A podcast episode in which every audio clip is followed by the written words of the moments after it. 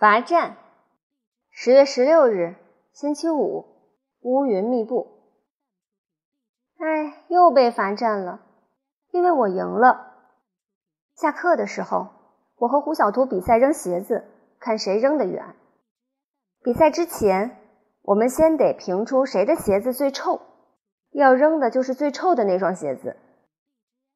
我先闻了一下胡小图的球鞋，太臭了，我要吐了。可是胡小图非说我的鞋子更臭，他快被熏晕过去了。本来我们还想请香香果当裁判，帮我们闻一闻，可是香香果却捂着鼻子躲得远远的，好像我们变成了可怕的蟑螂。既然我们两个人鞋子的臭味不相上下，那就先扔我的。再扔胡小图的，先是胡小图扔我的鞋子，他使的劲儿可真大，眼看我的鞋子像只鸟一样飞了出去，一直飞到单杠边上。胡小图叹了口气，他说：“本来他瞄准的目标是校长办公室，多亏校长办公室在三楼。”轮到我了，我的目标是哪里呢？树上的鸟窝，墙角的垃圾箱，人群中金刚的头。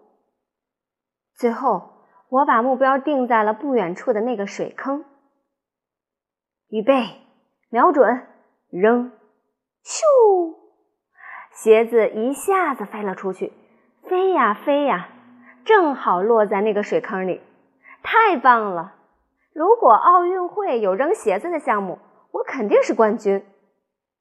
可是胡小图很生气，他说：“我故意把他的鞋子扔进水坑里，我真的是故意的，只是没想到会这么准。”于是，在金刚的好心劝说下，胡小图向田老师告状，说我谋害了他的鞋子。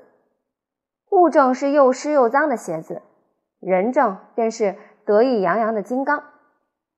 就这样。我被罚站了。